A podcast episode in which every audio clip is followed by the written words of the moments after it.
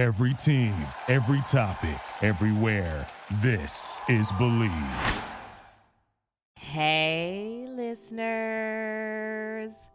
It's your girl, Amber, and this is your reminder at the top of the episode to join our Patreon. So, we just had three new patrons come on over to the, the dark side, the science fiction and fantastical side. Huge shout out to Genesis, Kia, and Taylor. As you also know, we do a monthly book raffle for our patrons. And last month we gave away The City We Became. Jazz, The City We Became is coming your way. We're we were getting our nursery together, friend, but I got you. I'm sending it out tomorrow. The book we'll be giving away next month is The Underground Railroad by Colson Whitehead. We read that book on the show. So we will be giving away that book not on that date. Uh, then you gotta up, you got to update the outline. Uh, we'll be giving away that book in February, so that's gonna be great. So now, with that being said, just a reminder. If you are looking to join our Patreon, it is you can find that link in the episode notes, and it's just a monthly contribution. You can give one dollar, two dollar, five dollars a month. It's easy peasy. Okay, let's get started with the show. Let's get this pussy popping. yes, it's that kind of show. Watch me work, man. Watch me work. Welcome to the Sci Fi Sigh under the Believe Podcast Network. It's a podcast about black science fiction and fantasy and staying on the same page of our marriage. Today, for episode 68, we'll be discussing the film Sankofa by Haile Gerima.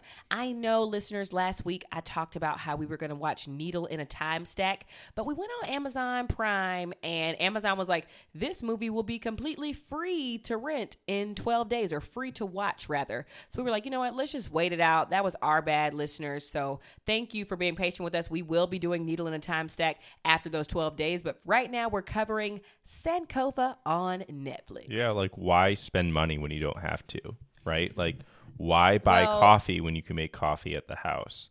Why buy music a- when you could play your own guitar?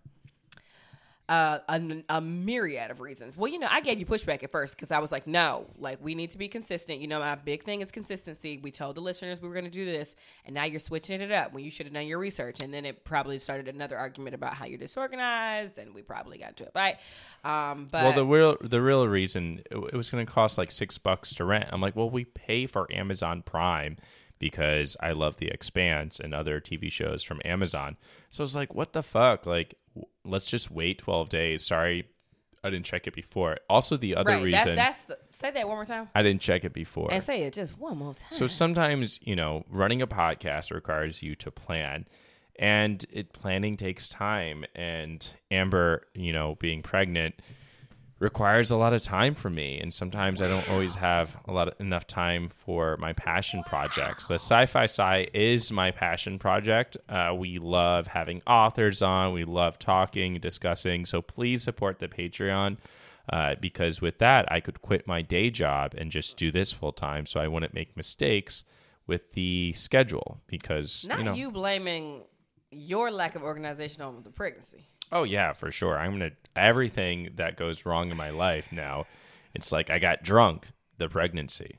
Right. Even though I'm not drinking with you, you're No. cur- you're even currently drinking. what are you drinking right side now? The people side swiped side swiped. Uh, Wait, wait. Let- answer my question first, and then we'll, we're gonna get to your most embarrassing story. uh, okay, talk so um, I am drinking a cream ale. It almost tastes like uh, sounds for like you know the root beer that AW root beer. you know, I don't like root beer. oh, so they made a cream soda. Cream soda was one of my favorite drinks growing up. Ugh. So this sort of has a cream That soda flavor. Vanilla shit ever. I'm sorry. Keep going. Cream soda, like how, how many people here drink cream soda? Not a lot of people. Vanilla shit is like basic bitches, right. which in many ways I'm a basic bitch, but Yes. basic bitches don't drink cream soda. That's not a part of my basic bitchery. Okay. Okay. I'm sorry for coming for you. No, Now, why I'm just saying, like, come for me correctly. Come for me. So you're are you arguing that you're basic or you're not? I'm arguing that I'm basic, but the reasons I'm basic is not because I like cream soda. What- That's what's the- actually what's the an reason why you're exceptional. basic? Uh, you know, I like Star Trek and I'm a white dude. okay, I'll take that. Uh, ben, so why don't you? Because we didn't share this on TikTok. I, I made an executive decision to withhold this from the masses of the internet to I mean, spare we- your ego. We but- can still do it. No, I think Anything for over. a dollar. No, because isn't that you- your motto? Yeah. uh, for for the for the sake of the order, yes. But here's the thing: you were so distraught about what you did. You weren't even in the right mind to make a joke out of it and film well. So I didn't get good I had footage. some serious castration anxiety. castration. Okay, wait. Why don't? Okay, so Like, just I so we're was clear, fearful of my manlyhood. I know listeners. He did not get castrated or something like that. I Well, metaphorically speaking. Okay, why don't you share start to finish what you did on accident, and then we'll take it from there. Okay, so Breathe. essentially, you know, I bought Amber a car using our money, probably mostly Amber's money at this point.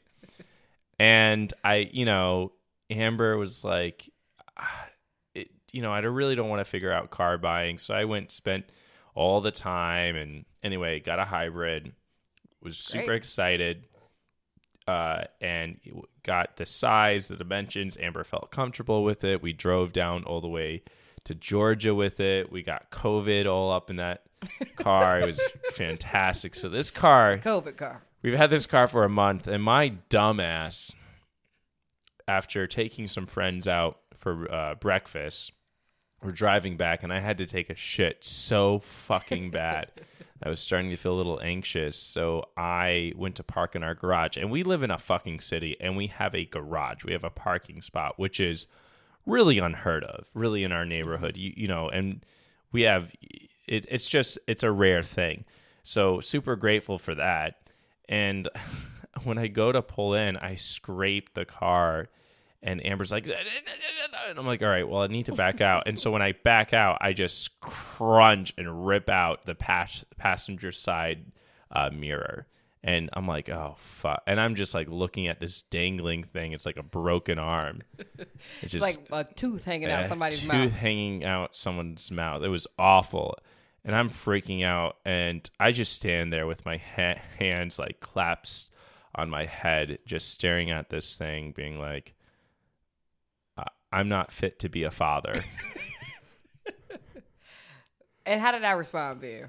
with support, love, you were super super chill about it. But then you the only annoying thing is you're like, "Okay, let's actually create a funny TikTok video about this." where I sent you to the grocery store and you accidentally br- and I was like, I am so embarrassed. Yeah, you- I don't want to weren't in a see place. all. I was not. I think now, like anything for a laugh, I get it. Like this is how you make money. This is your full time fucking job. We should have, cl- you know. And it actually happened. I was like, okay, Ben, I know that you're really upset, but you immediately started laughing too when it I happened. did not. You I were. was- you I thought was- it was funny, which I was said- helpful. I said, okay, Ben, you know what? I'm safe. The baby's safe. You're safe. We just hit the car. We're gonna get it fixed. Are you okay? I said that. Yeah, you you were And super. then I was like, and now, before I start crying, let's make this a funny video because it that ruined the- mirror just went crunch. It ruined my and whole I started calling day. you Captain Crunch. yeah. And then, but you were not. You could not even. I just was so embarrassed because I had spent all this time finding out the right car. You know, it it was, you know, the market price for a hybrid has shot up because there's a lack of, you know, um, microchips being produced. And so I paid more than I should have. Um, but I believe in the mission of not, you know, destroying our world. And so I really wanted an EV. That's going to be the next step for me. But I was like, all right, hi- we'll start with hybrids. Anyway, just a lot of like person, uh, just like part of my personhood was just manlyhood was just attacked by my idiocy. And now you're kind of in this place where you don't even want to drive. Yeah, I was I like, was we like, we went "Man, we we I went out You. we went and got some food today. Um, Amber looks fucking gorgeous. Uh, she got Oh, her we'll she got a she got her face beat uh, by a great makeup artist. And uh, when we were coming back, I was like, "Can you just drive? Can you be the one who parks it in the garage?" It's traumatic. Uh, But you'll get there. I thank you for being vulnerable and and we'll get through it. Like if nobody got into an accident, like it's gonna be okay. Yeah. I, I feel like that. I feel like pre-pregnancy Amber was would have been like, so uh, like I would have been a kind of a cunt. But I feel like now that we have a kid on the way, we're gonna have so many things that are gonna be destroyed and colored Yeah. on and broken and flipped and Sure. I, I'm gonna find my phone in the bottom of the bathtub. Like something's gonna happen, and It's funny. and we're not. We cannot lose our cool like that. Uh, yes. And back to what you just said, I feel amazing. We took um, maternity photos today, We did. and for the first time in a really long time, I felt like very beautiful, very sexy. Like I'm playing back some of the footage and looking at the pics, and I was like, I look really good. And you know, that's not like I know other people have been telling me, like, you're glowing, like, you're pregnant, you're glowing.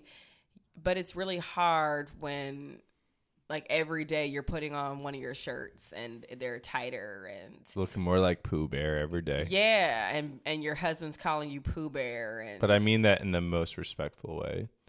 I really do. I who love the Pooh. fuck wants to feel like Pooh Bear? I mean, Pooh just lives He's life. He rolls sexy. around.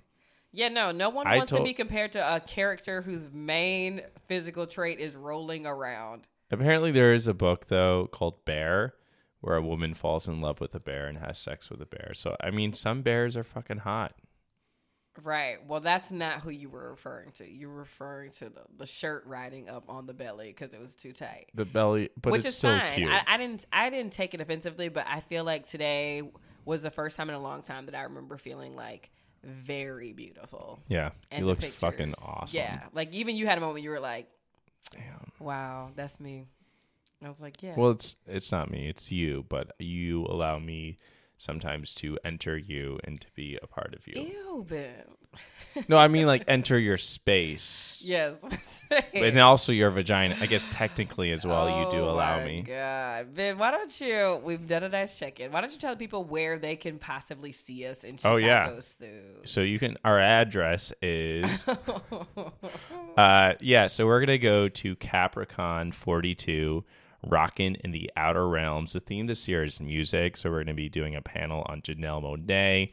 That's gonna be on February fifth. It's on a Saturday. We'll What's be doing Capricon? Capricon. It's a local science fiction uh, convention. Super excited. Uh, I'm super pumped because uh, John Scalzi is going to be there, who is a very accessible uh, space opera writer. If um, and Tanya Ransom, who we've had on the show, she's going to be there virtually. She she's not uh, flying in. Um, that would be. I mean, it would be great if she if she were to you know come and we could meet her face to face. She's fucking awesome. Uh, yeah. So I'm I'm very excited. Ada Palmer, who I ran in one time on the CTA, and I was like, you know, fanboying. She wrote a, a book called uh, "Too Like the Lightning," a great, you know, like 600 page science fiction, you know.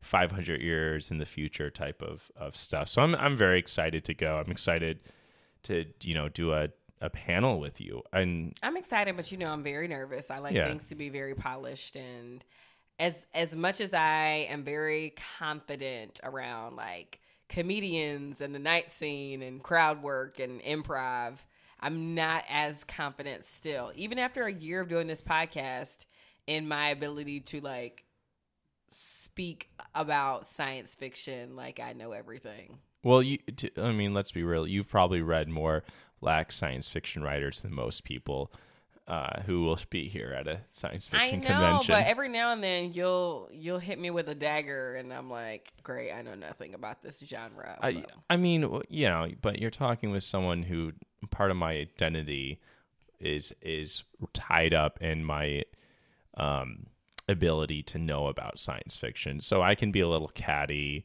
the same way that you can be a little Mhm. catty when it comes to, you know, most other things. Like what? Um, I, I think like musicians or like I, I think a lot of the times I'll not know a black a famous black actor and you'll be like racist. Uh, it's it's it's like it's not just you not knowing; true. it's you misnaming them. yeah, also misnaming. Uh, m- maybe not so much. Or for example, uh, I didn't know who Claire Huxtable was. Right. We watched Jingle Jangle. Isn't she in there? yeah, yeah, yeah. Yeah. Well, Phylicia Rashad. Yeah, I didn't know who Phylicia Rashad, and you're like, you are a terrible person not knowing.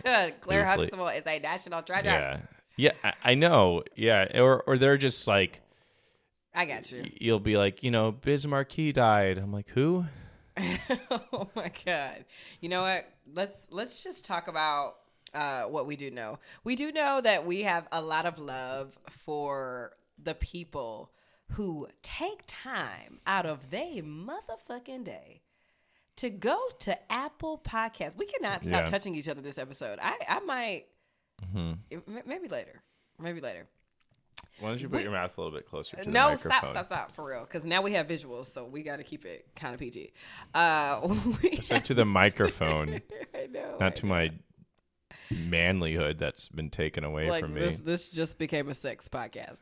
Uh, we just really do. I, I, I feel like I have said the word thank you maybe 200 times in the past week, and I, I've meant it every single time. We cannot Can't thank have enough y'all gratitude. Can't enough, have enough. For the things that you do to support us. And one of those things is writing Apple Podcast ratings. Literally, I know it takes time out of your day. I there are some podcasts that I've listened to for years that I still haven't written reviews for, and the fact that y'all read us reviews is so rewarding, and it makes me want to pay it forward. I say that to say, let's read a couple of Apple Podcast ratings. This one's from Audrey Abdella. When I first saw Amber on my FYP, that's for you page, for those of you who don't TikTok, I was immediately attached to her style and love for plants. Once I listened to the podcast, I was attached. Y'all bring black science fiction to a different level. Yeah. All right. Uh, the next one is from, okay, I need some glasses. That's okay. I, I can. want me scroll in? Zoom for in that. Jen, Jenny, Eddie. Well, there's like lots of uh, X's and D's and whatever. Okay, Janae did XBBS. sweet. Janae did X BBS. Okay, go. Um, Janae's review says if if that is how it's supposed to be. Stop moving it. I'm sorry. I got it now. I'm sorry. this is all absolutely adorable couple. I follow them on all social media and I absolutely love sorry. I follow them on all social media and I absolutely love their love. It reminds me so much of how life and love is supposed to be, even with craziness. Ah, how Yeah. sweet. Man, y'all are really like this is nice. This means we are sometimes nice to each other, maybe. Uh, and then this next one is from Tay Fly. Thank you very much. First, I want to say, Amber, I love you so much, girl. You are so funny and you have the best personality and how well you express yourself. And Ben, you are the most blunt and honest person ever. And it's so lit.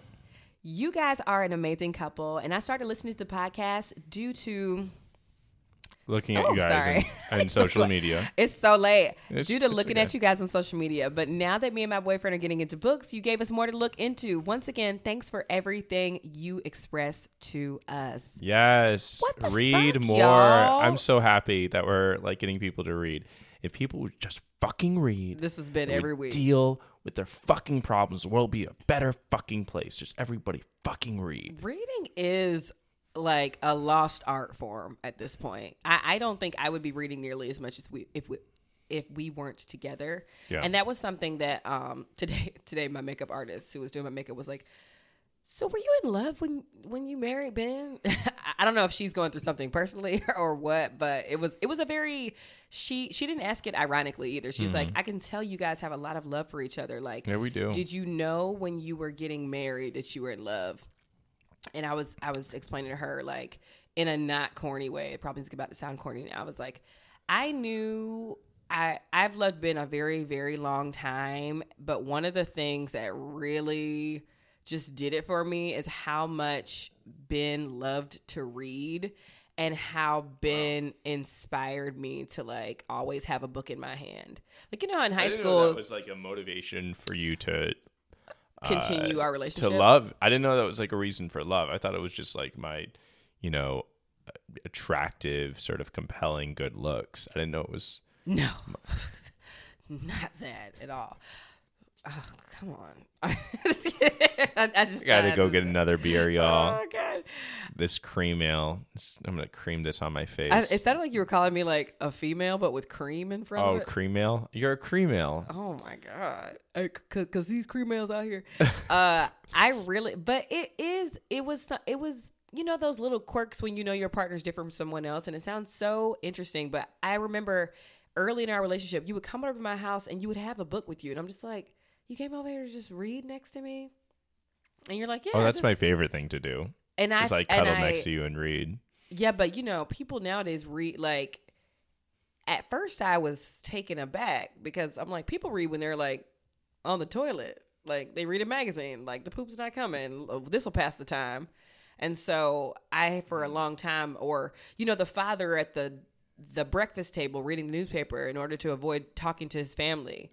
So reading has kind of become a another pacifier in the way that social media can um, in a lot of ways. Like you read a book on the train so like this you know character on the train won't come talk to you or whatever. So when you would come over to hang out with me and be reading i was initially thrown. I was like oh is, am i boring him? And you're like no we just we came to a natural pause in the conversation and now i'd like to just read near you. But it, it Wow. became sort of a you were very comfortable around me. And then you encouraged me. I'm like well if he gonna read i'm, I'm might go pick me up a book too. And then later i was like oh this is actually really nice. And remember sometimes i'd be like oh could you just read aloud what you're reading? You're like uh no i don't do that. Like like you're like this is my own personal thing. Yeah. You Yeah. remember that? Yeah, you know, I some do. couples I be reading to remember. each other. Like that's how they do it in the movies. But you were very like, this book is mine. That, that's the house that uh, you know. Yeah, the house in Rogers Park for those in Chicago. Uh, Amber and I sort of met at Rogers Power Park. Our first date was like at the park. Our first uh, date was at the you know um, the gay beach. Uh, It was and at Dog Beach. oh, the, dog Montrose beach. Dog Beach. But you dropped me off. Okay, yeah. I used to live. Okay, yeah, lived on the gay beach. We do love Hollywood Beach. Yeah, like that. That wasn't a dig. and Hollywood then Beach. uh, we love the gay we- beach. Yeah, and then the Glenwood But it just yeah, wasn't there. And uh, yeah, Rogers. It's all Rogers Park. I guess that's technically Edgewater, but um, neighbor neighborhoods of Chicago for those listeners. Uh, yeah, no, I, I, yeah, that's it. All right, yeah, let's get into. Speaking of Rogers Park, let's get into uh, Sankofa. So, okay, That's a horrible segue because it was well, the a I, very different kind of movie. it all right so here's the thing i had heard uh, about sankofa just doing research for this show and i was looking up science fiction uh, films and sankofa jumped out and i tried to watch this maybe two or th- you know two years ago um, and then i tried to do it for the podcast a year ago and the only way you could get this film was at Loyola University. So I call it, which is in Rogers Park. Uh, so I called up Loyola University and was like, "Hey, I'm not a student. Could I still get this?" They're like, "Yeah, we, you know, we'll work with you." And I talked to Amber, and she's like, "Why would why would we cover a film that could only be, you know, gotten? It's not even the Chicago fucking public library." She's like, "No." So I was like, "All right, I'll put Sankofa on the back burner." And then maybe like I don't know, 4 months ago, I saw an article because I you know, I read a lot of science fiction news and I saw that uh, Ava uh, DuVernay basically got this put on Netflix. And she because she recognized the value of this film. It's a very important film just in one of considered one of the most important diasporic uh, films, uh, African diasporic films ever to ever be made. Um, and it's Like up there with Roots and yeah. Well, Roots was a TV show, um, so uh, I think it's like a movie too. no, um, no TV show. I remember us watching Roots one summer during summer camp, and it was not like a cut to commercial break. It was like a. Uh, yeah. It so felt very like um, much like a movie. I don't know. yeah, yeah, it's Have you seen it's Roots? long. Yes, I, I have. Yeah, yeah. Um, All so, of it. Uh, I think a fair bit because um, LeVar Burton is in it, and I like Star Trek. Uh, and uh, basically, I think it was a PBS. Yeah, it was PBS. They had the whole thing, and I was homeschooled, and one of the other kids I was homeschooled with, we watched that together. Uh, Kyle, just to learn about like You American history. Yeah, We're watching roots. Kunta Kinte. Kunta Kinte. Yeah. And Judy was in the other room just making muffins. No, I watched it at, at his house. It's like, you know, it's important. No, Uh, it is. I it just it's shocking that these evangelical Christian moms who are so religious that they are homeschooling their kids would let them watch a movie about the transatlantic slave trade. So it's it's interesting, right? Because I think like slavery is something that white people love to talk about because it feels so distant. You know, it's like that's something from the past and we've learned and we've grown. And those weren't true Christians owning slaves, right? Um, you know, with now us as Christians, like we don't have slaves, like we recognize that's wrong. So I think there's uh, a comfort in watching something like Roots because you recognize that Roots happens very clearly in the past. Yeah, but I don't know. Like with all the vitriol rising up around critical race theory, you know, mostly in part by white people, I just don't see that. Well, well, that was in the conversation in you know early 2000s, 2003, 2004 when I was in eighth grade watching this. Uh, that yeah, you know, critical race theory wouldn't be talked about. So the way you would talk about roots today was very different than the way you would talk about roots, you know, 20 years ago. Right? So you talk about roots 20 years ago in a history class as something of the past I see what, what critical Yeah, race true. theory forces you to confront is something that Sankofa explicitly does. Like Sankofa does a very unique thing in the sense that there is this merger between the past and the present, Correct. which yeah. is the fantastical element where roots is very firmly grounded in the past. And I think when when a film is very firmly grounded in the past, something like Twelve Years a Slave or uh, you know Roots or anything, any slave narrative that's of the past, then you can just see it as an artifact of the past as that influence the present. right. And so the way roots would be taught today would be like, see, you know, let's look at parallels of things today. Let's look at the prison industrial complex and how that is a, a mirror of what was happening in roots. Yeah. Uh, whether it be, you know, the whipping scene, the fam- you know, the famous whipping scene of roots, and then you would cut to a scene of men being be- beaten in prison.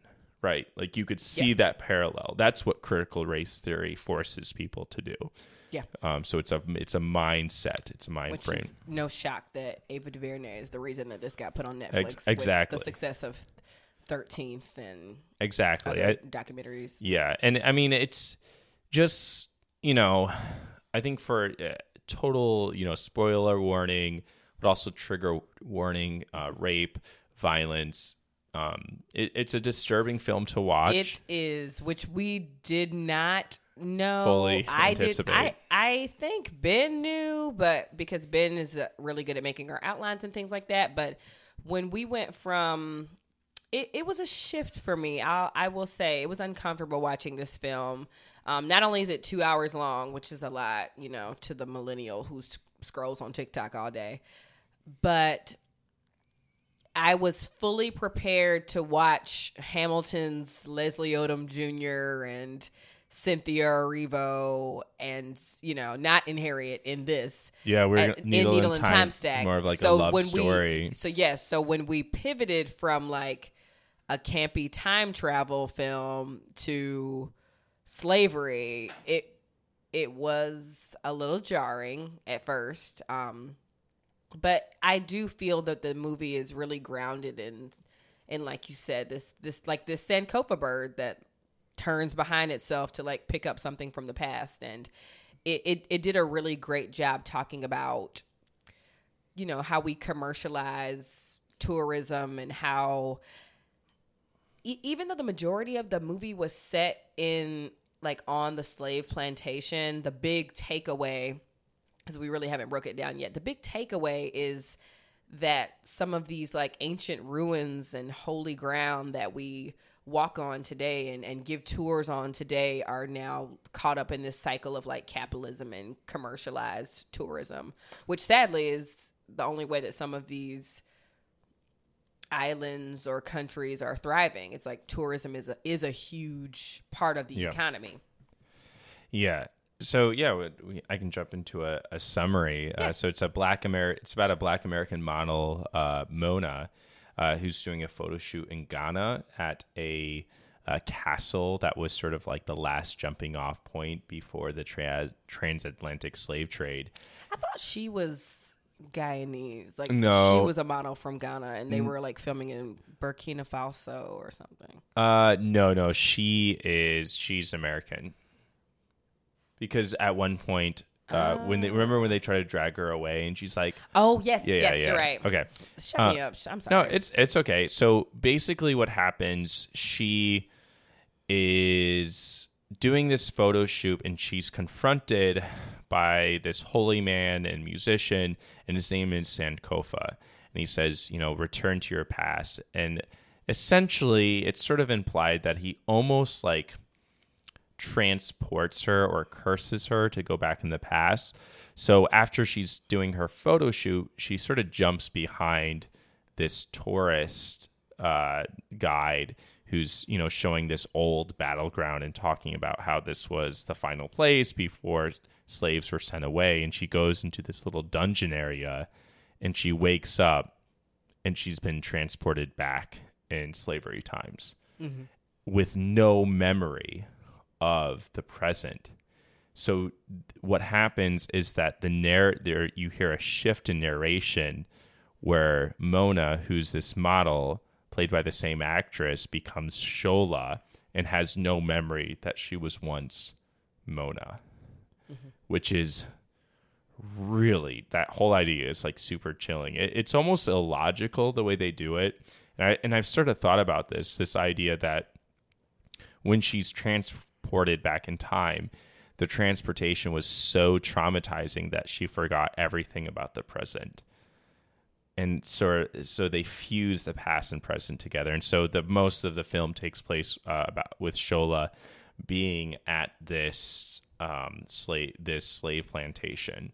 Um, so yeah, like, what did you think about when we just first started watching it? Because you know, with the photo shoot, because you, you mentioned something about um, uh, what I say? You were talking about influencers, about influencer culture. Yeah. Well, so let's switch gears for a second because you brought that up. We have we watched this documentary on HBO. We probably talked about this on the podcast in the past.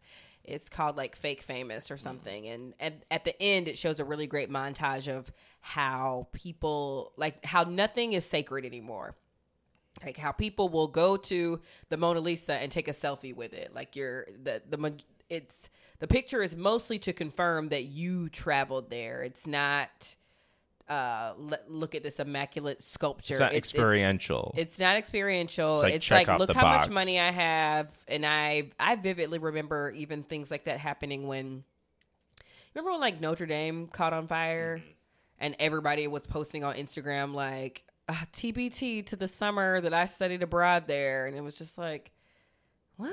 Uh, this building is burning. Like, Com- compared to like my artist friend Jeremy, who literally drew a Nickelodeon inspired rendition of the Notre Dame because he was so traumatized. He didn't, you know, Yeah. post about it, but I think you're talking about two very different Mm-hmm. reactions, which is this reaction of how can I embrace this and you know think about it in my own terms, and which how is can what I remind people that I had the money to go? yeah to or or compared to someone else who's like yeah to to show off that they you know have been to this place all right Right. So this this film sort of tackles like when we go on these like, you know, when we go to places where there's been a lot of blood spilled and genocide and we take our phone out and we go and so it, it, it does a really good job of addressing that. And, and this film was made in the 90s so as you can imagine like that's definitely happening now. But I guess the people who live on these lands are like, this is one way that our country really makes a lot of money. Like people want to see all of this like trauma and pain and storytelling and they're invested in it, but they also want pictures of it so they can post their like, incredible influencer post with you know the caption and the the reflection. And i get it because i'm sure people are looking at like bitch you post on instagram every day.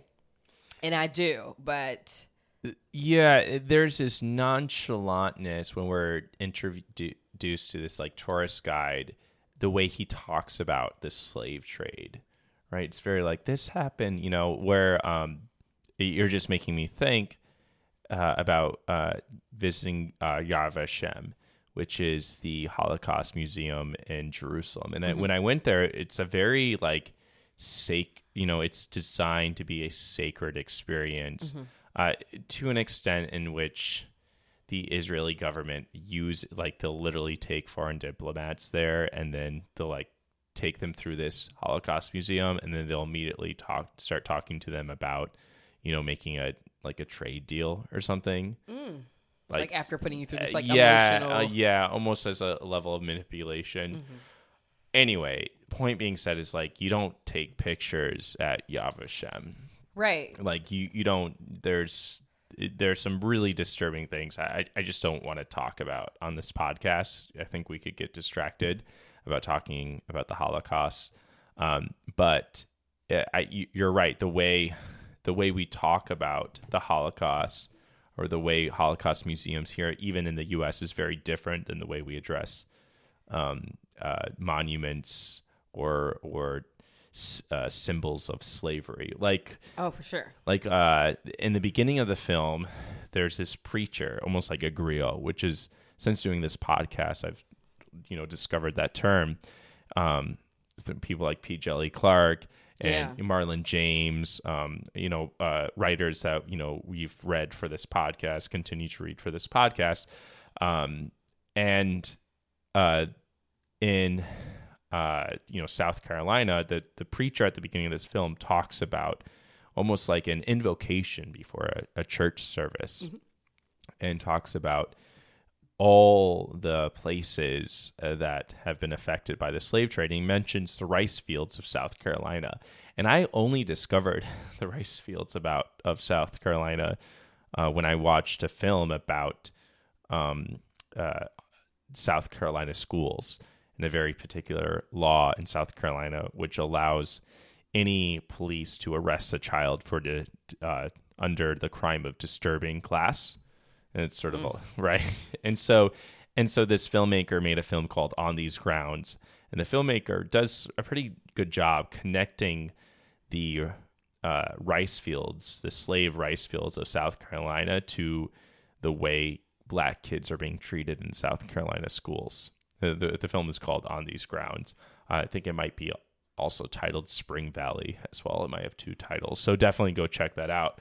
But i remember um, this what you know Sankofa is, is doing something very similarly uh, that we don't treat these no monuments these symbols of slavery with the same amount of reverence And uh, you know, to sort of just like zoom that out even more, I was talking to you about that in the car today. It's like what what is sacred now in in general um with with a camera in your pocket. Yeah. You know, like back then people like you had to buy a really nice camera or whatever but right now every person walking around for the most part has a phone has a button to record has an, an ability to take pictures and so you know with this whole car situation like you're like i'm feeling very insecure that i just hit our car and you want to like show this to the world like obviously that's not as like grand and as traumatic as slavery but I, I I can feel that happening. It, it happens to everybody. It's like we're, we'll have a, an intimate moment, and I have to sort of make a a decision in my head of like, oh, should I capture this? Should I not? Like, we are filming our lives, but I I do want to keep this between me and Ben. Like, what still is gonna just be ours? Yeah. you know. Yeah. No, I, agreed. And I think, however, at the same time, you know, there are things the U.S. decides to keep more sacred than other things, you know, Of course. uh, and that's, you know, unfortunate. Uh, there is the there's the one scene Yeah, go ahead. Yeah, the Not one just- scene though, like one of we're getting close to like halfway through the film, and it sort of just follows the day to day life of slaves on this plantation in a way that is incredibly respectful. Like I let I read a great review by a actually a Chicago um, reviewer that sort of blew my mind. Uh, Robert Daniels. And he, he said there's a thrum quote a thrum with a reference uh, of the ancestors like a thrum of the reverence for the ancestors within this film unlike and he makes a comparison with antebellum which is a film we covered oh, on this show. And there's not this you know there's a level of respect for the slaves who went through this and showing them their life their love their laughter them eating food right? Just like living their and life. like you know, obviously this didn't happen on every plantation, but and them saying like, you know, fuck that shit Yeah. and revolting. yeah there's there is a revolt and also Because I I remember watching it, I was like, I am only going to be able to stomach like another rape, Yeah. another whipping for so long, and I know that like everything doesn't have to be life is but a dream. But if these slaves don't, if- if they don't have, if we don't have just one or two breaths of fresh air, like this is just a 90 minute mutilation. Like I, Yeah. I, I can't keep watching this. And you remember you asked me at one point, you were like, "Is are you okay?" I was yeah like, i was ch- i was trying especially to check after- in with you well, there was this one scene where Oh my this God. like pregnant mother was just Uh, whipped to death I- and she i died. can't and i did not i'm they had to remove the baby, and I was just like, Ben, I, I, Yeah.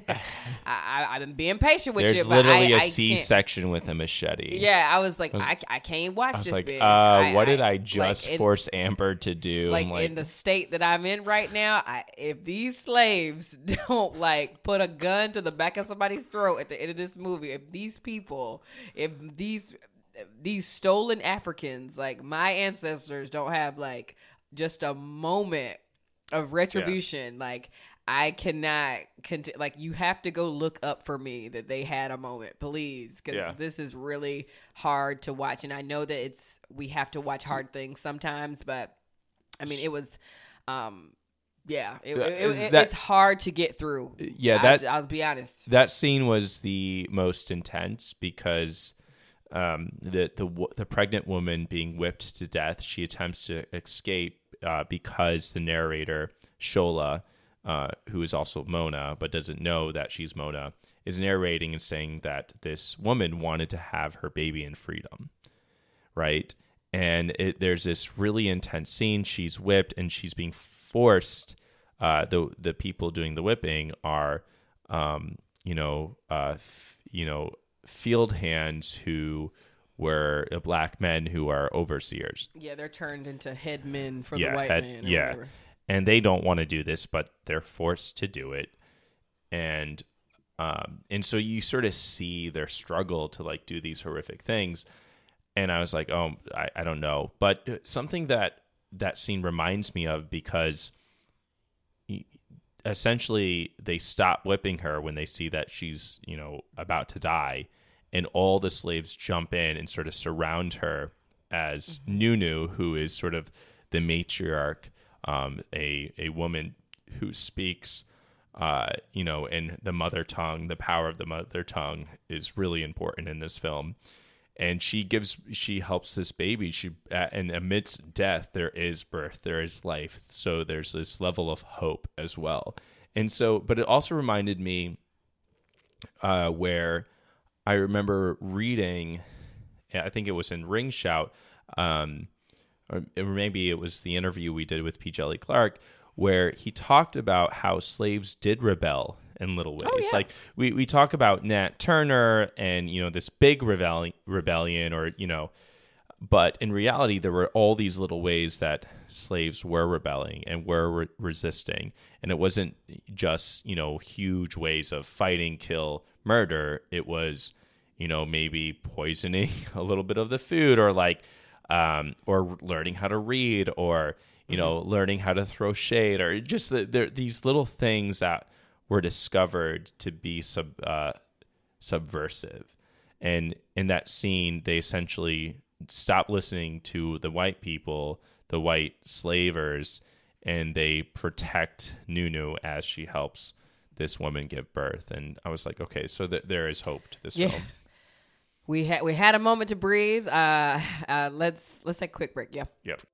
Hey, listeners, it's Amber here. Are you a black business owner? Because if you are, you need to take your tail down to my description box section and fill out the Black Business Owners form. So, for Black History Month, I will be showcasing 28 businesses on my Instagram account, Burr I Am. So it's 28 days, one business a day, one black business a day. And so if you would like your business to be showcased and you want to be like in the running for that, please fill out that Google form in the description box and give me the best of you now. You're going to be asked to submit a headshot and a 30 second video of your brand, and that video will be shown to my followers so that we can hopefully send some traffic and some money your way. Okay? Okay. So if you're a black business owner, be sure to fill out that form. Now let's get back to the show. Okay, Ben. So we're back. We're back. And we want to talk a little bit, like, you know, because there are probably a couple of listeners who didn't actually just watch the movie with us, but I think they understand the general gist of it. But I remember you were had some reflections going out of the movie today that maybe the listeners could sort of access.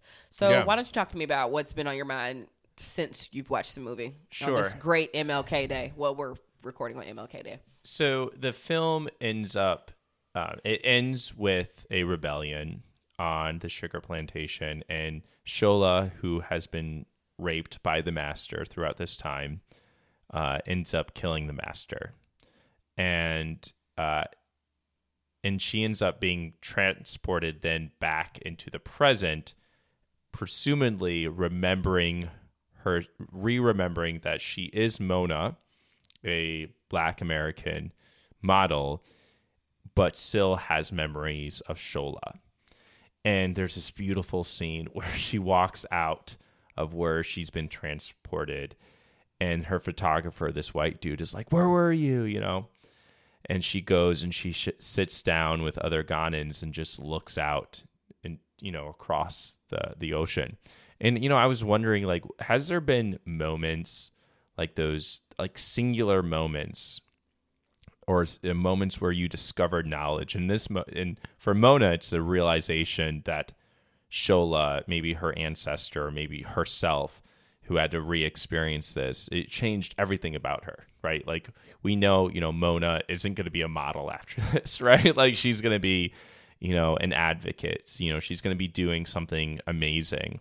Uh, thinking about the future of, of Mona, so I was wondering if there's any like singular now like events where you discovered um, you know, prefer, you know, uh, preferably within like you as an adult, not so much you as a child, because you know mo- most people don't, you know, discover things after their you know twenties that change their lives. You know, Um, I would say not specifically a location, but anytime I have uh, conversations with my maternal grandmother, I really leave those unchanged. And she's like, you know, a very southern, like older, just country woman who's had six kids and just was truly raised in the culture of like I wasn't allowed to get a job.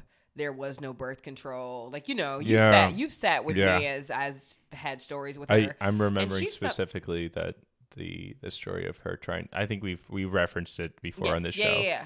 but yeah, of her trying to give herself an abortion by falling off. The stairs, The just stairs. like jumping off the Like, stairs which is like- with her like fourth pregnancy or something. But any Yeah. anytime I talk to her, and and you know, obviously she loves all six of her children, and she's she wouldn't, I wouldn't even think she would describe herself as very educated or bright. Like she doesn't really have, um, she doesn't have knowledge like formal school training past like sixth grade or something. But I always learn something having those conversations with her and. I don't know, especially now that I'm experiencing pregnancy myself, I've been really just connecting more with my mother and my grandmother and just like learning about you know, just like growing up and getting older. Like it's it's not contentious like it was when I was like a, a high schooler or anything. But I can't really think about any specific land that I have had the pleasure of like going to and learning the history of and and that connected with me for obvious reasons. But maybe one day. Well, you know, I wanted to ask you, like, would you ever be interested in going across like the west coast of Africa? Oh, and you know I would love like, to do that. You man. know, you know my goal is to do like uh, a 23andMe ancestry and then like find my country of origin and like one day when I just like literally have disposable income, I would love to just I mean, we could do that. We, We can fly. we could go to Nigeria. We could go across the Ivory. I- we could I go got- to Ivory. Coast, Niger, uh, Nigeria. We go. We could go to Ghana. Like that's possible. We can do that. I know, but I would like to specifically track as best I could, as best as history this papers could. specific location. Okay. Yeah, but I definitely want to go to an African country in the next, hopefully, two to three years, for sure. Our doula just came back from Ghana, and I just can't wait to talk to her yeah. about everything and pick her brain about birth workers there. And but that that would be like major for me. One of uh, my biggest anxieties actually came out in this film. Uh, Mm-hmm. So Nunu, who is the um, matriarch, she is, uh, you know, um, a, a medicine woman of a sort, and on the Go stop that. That's. I just had a. Re- You're fine. How embarrassing! That's my reminder to wash my face at night because I'm very bad at that. It's fine. I'm not stopping rolling because we are so tired. But so you were talking about one of your biggest anxieties came out.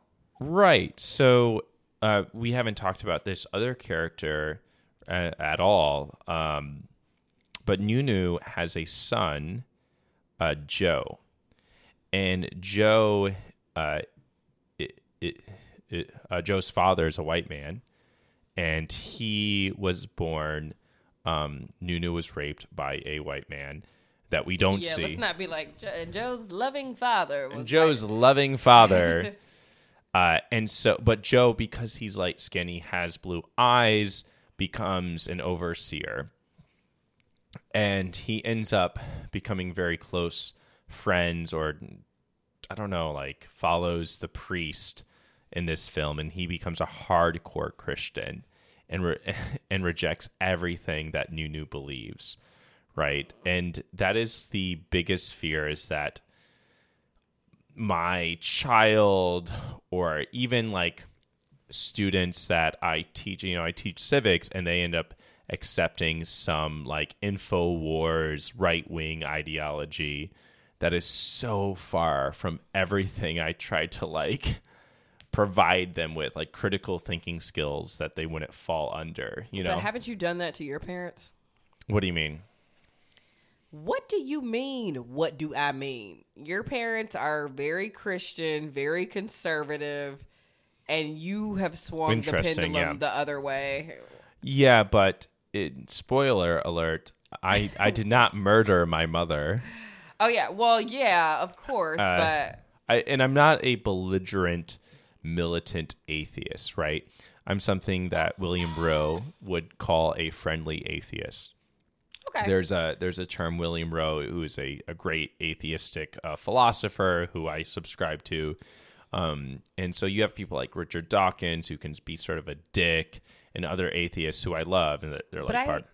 Um, but William Rowe is like, be a friendly atheist. Like you can still drink a cup of coffee or drink a beer with a conservative Christian. Like that's okay. While I agree that you can, I do I have not experienced you doing that when we go home to your family. I'm, I have experienced like the minute your mom brings out the dessert, you're ready to like rumble with your father. oh, but but me and my like I'm and it's entirely like a respectful. more than banter. I'm- no, you're not. I'm I, I feel I, when I ask my dad, I check in with him later. I'm like, did I offend you? And he's like, no. like me and my dad have a great Y'all relationship. do. Oh, y'all have. we that have a really good relationship. relationship. But you Um, will sort of be very like, okay, so you believe in some pie in the sky, like you you will Uh, you pick a little bit, and I'm just like, man, I think I mean, but I do it in the same way. The, I mean, where I'm from Long Island, and so people from Long Island, ex- and my you know my family, sometimes the way they say things is interpreted. You know, it's not you know Southern hospitality in any kind of way. So I think like maybe maybe what you're picking up on is like a cultural difference, and that you're not sensitive to. Eh. I, I'm sorry, I just blacked out. So you're you're saying because I'm a nice old Southern gal that I am misinterpreting your Long Island banter as more harsh than it is. Yeah, maybe I don't know. Uh, I I think It's not. I mean, it's never been like violently and super No. aggressive. But your dad, uh, your dad will be like, "Oh, Ben, don't say that." You know that. You know that's your dad. Yeah, my dad, he's he's really sweet, but he so is a kind. he he was a pastor. He you know, he's very involved with his church and we still like we have read a lot of religious books together. We still read religious books. We're going to read another one. We actually just we need to discuss it. I keep on putting it off. Um uh, but I do love. I still read religious books. I still read the Bible. Um, I still believe it's very important. But But your- I- but, but if my Wild point- comes home and is like, "I'm really living vacation Bible school. I want to get baptized. I want to do all these things." God, you, you gotta I- I let don't her know. do that. I don't know. I don't know. Like that's sort of, but I think in this case, Joe in the film is like you are because you're not Christian because you pray to you know you practice Ifá or you know a an African religion or you recognize spirits that you are of the devil. Literally, Joe Yeah, thinks his cool, yeah. mother is of the devil. I would never want her to come Yeah, in here and, and- be like, "The way and- y'all raised me has been horrible. and Yes. y'all are devil." Yeah, that Yeah. would that would crush me. Right. Like that's what I'm talking about. Right. And I don't think my parents I don't think my parents think I'm of the devil. I think my my dad probably still thinks I'm saved and be you know, God I knows my heart type of thing, or maybe I'm the elect and eventually I'll turn to Christ at the end of my life. Or like there's this you, level yeah. that he you know, the what we call hermeneutical gymnastics. You sort of reframe your theology I would love to look that word up once you uh, finish. her- hermeneutical yeah the way you I just- interpret scripture and you the gymnastics is you sort of flip around and and and manipulate the scriptures to sort of feed in what you hope to believe. yeah, or believe people come like cherry pick. yeah yeah one way they which is wh- which is everybody does it it's it's part of what it means to be human but my my point is back back up off the mic. You okay? I'm just like it's it's scary. happening. It's Oh, you yes, know yes, it's scary to think what happens, uh, the vitriolic hatred that Joe experiences Yeah, Towards turning his mother. Oh, and oh, to the point horrible. where he he drowns her, and it's really her. And and immediately after he does it, he's horrified. And he goes and he murders the priest that has compelled him to see his mother as part of the devil. He's like, my mother was a saint, and it's just, it's so Well, that's the thing about Joe. It's like he was brainwashed by Right. a priest, and so manipulated. we yeah. uh, manipulated. And so we're hope we're hoping that if God forbid that ever happens to our child, you know, I'll be able to point the finger and and and put a hit out on somebody. Is what I'm saying. Damn. uh, You never know. I, I I've heard it's hard being a parent. I'm not So- above putting a hit out on somebody. so I, I wanted to ask you, when would it be appropriate to start teaching a child about the evil of humanity? Or like the terrible things of Oh, like- humanity, like slavery? explicitly, yeah, I slavery. would recommend before second grade. Because you remember my devastated by Yeah, oh my God. Harriet Tubman story, which I've told several times. But if you're new to the podcast, like in 30 seconds or less, I found out at school about slavery and it was not fun. And I had white friends at that time, so I was just looking at everybody like, "You all knew about this." And even I, I went home and cried to my mother, and I was like, "This is gonna happen again. Like, wh- why did you tell me this happened? Like, Oh it was devastating." God. So I, I, and and I think every black person has a story of like when they discovered that they were black. Like we all knew our skin was black, but the implications of being a black American. Um, and so it is my hope that as soon as she can walk, we'll start getting to it. We'll be like, let me tell you that the world is a little bit crazy. The, the other thing that this Oh, you want to talk tonight, huh? Yeah, I It's- do. We're at 59 minutes. Okay, and, and yeah, You're like, and so. I mean, no, right. the the Sankofa, it's a great fucking film. It, It is. asks more questions than it gives answers to. Mm-hmm. Uh, but the other thing it sort of explores is that but the other thing is that I'm carrying your child, And you gotta go to sleep. Almost. okay, all right, all right. uh, so but, but go ahead. let, let me get into this this last bit because I, I want some listener engagement. Like, write us questions, write us, you know, great reviews, um, send us questions, uh, write us still listening. write us reviews. Did I say that already? Yes. All right, so uh, lastly, you should say lastly, lastly, lastly, lastly, so many lastlies. Drunk. Uh, that's why you talking. That's that's why I need to cut your mic. all right. So the thing that the Sankofa, which is the name of the bird, but also the name of the man who's the guardian of the sacred ground, he sends Mona back to experience slavery as Shola so that Mona can learn the trauma. Right now, with our future technologies, even like, you know, role playing games, people can go and play as a cowboy in Red Dead Redemption 2. You, In you a hear- video game. In a video game. You, you hear where I, am going I, with I this? smell what you're stepping You in. hear what I'm going with this? And it, it, the film almost implies that for you to really understand this, you have to go and experience. And yet we can create virtual experiences. And recently, uh, Imaginary Worlds, great fucking podcast. It's like NPR, but for fucking nerds. They did this whole thing on role playing games. And one of them is you could play within the world of the antebellum South. And it was created by a black creator.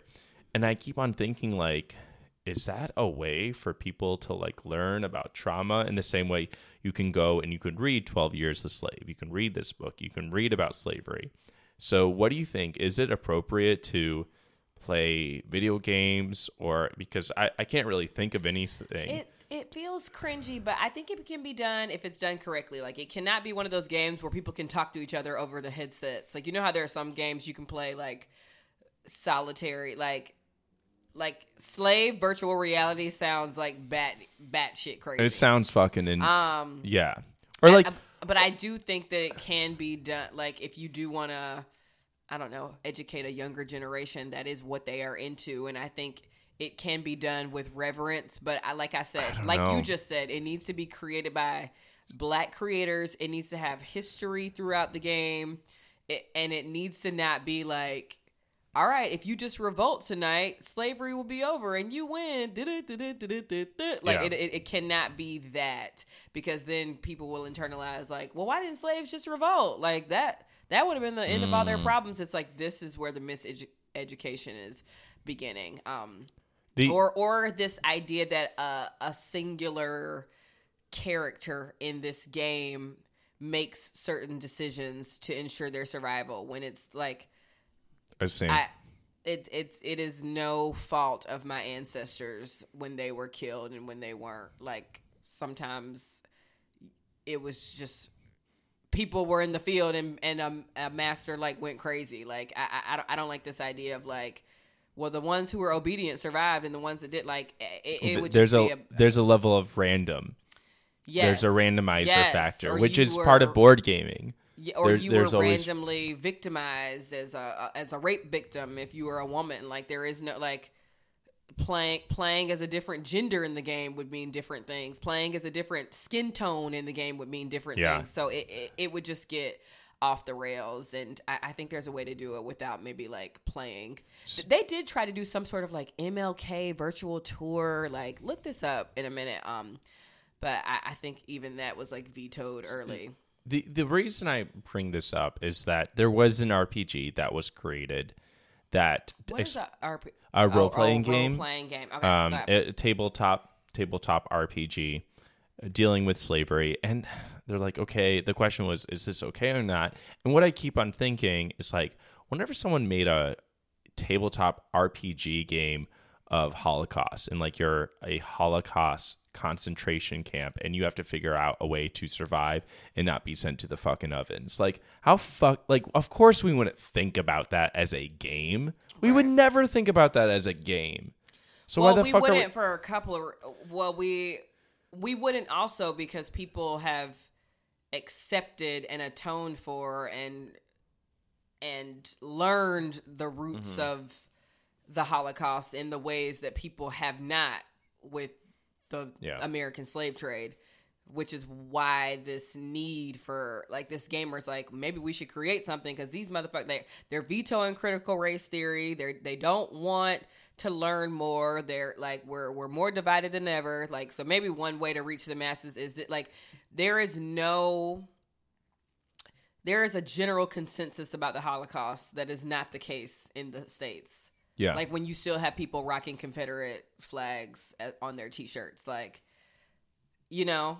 yeah. So it's Well, there are a lot of Holocaust deniers. There are people who say yeah, but they're not like, like, most of the country of Egypt believes like yeah, but you can't wear a shirt that says like I don't believe in the fucking Holocaust without being like. yeah Whereas you can wear a Confederate flag shirt in the U.S. Yeah, and- in and, certain like- regions, and people are like, "Yeah, Yeah, it's, whatever. it's It- heritage, yeah. or or whatever." Like, like you will be shamed, and if you do that with the Holocaust, you yeah know. in, the U.S. and like like I or like even like the reparations, like right, like it's it's very different. So I think it's like while this is very well intentioned and it's it's seeking to reach maybe a younger audience, maybe a denier of sorts, it's it's ju- it would go up in flames because people would be like, "See, if the slaves just knew how to swim, they would have been able to swim to the north or whatever." It's just like I don't want to hear any of that bullshit. yeah.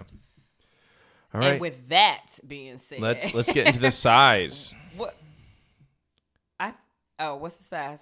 I mean, I was about to say I was about to warm trigger. up the show. Tr- yeah, that. Well, trigger warning. There is rape. It's long. Yeah. Um, it's made for entertain. It's not made for entertainment. it's like this. not as fantastical as like some of the other things that we've covered on the show. I'll Yeah. say that it's like the the one big travel time travel element is the fantastical element, but you know, which is nice. We don't always have to watch things with like super high tech and things like that. But Yeah. you you will not go into this movie being like this is going to be a, a fantasy with giants and fairies and ogres. It's like no no no. Well, Not- not but there are one. monsters. They're just they are people. monsters. They look like me. with and with that being said, Ben, your child is kicking me. All right. Well, why don't you warp up the show? in conclusion, uh, Sankofa is a must for anyone interested in film, capital F. It is a film that explores questions that are still haunting us today. So be ready to think when you watch this. Thanks, Ben. Thank you so much for listening to another episode of the Sci Fi Sigh. Up next, we will be watching Night of the Kings on Hulu. It is an otherworldly prison drama from the Ivory Coast, directed by Philippe Lacôte. Please, I hope I didn't butcher that. So be sure to watch Night of the Kings on Hulu, and we will see y'all next week for the show. Bye, y'all.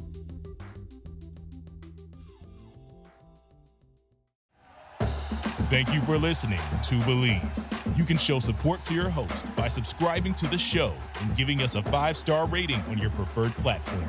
Check us out at Bleav.com and search for B L E A V on YouTube.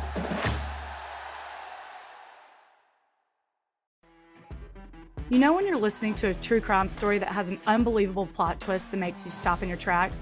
That's what our podcast, People Are the Worst, brings you with each episode. I'm Rachel. And I'm Rebecca. We're identical twins who love true crime cases that make you say, didn't see that coming, and we hate the people responsible for them. Listen to People Are the Worst now on Apple, Spotify, or wherever you get your podcasts.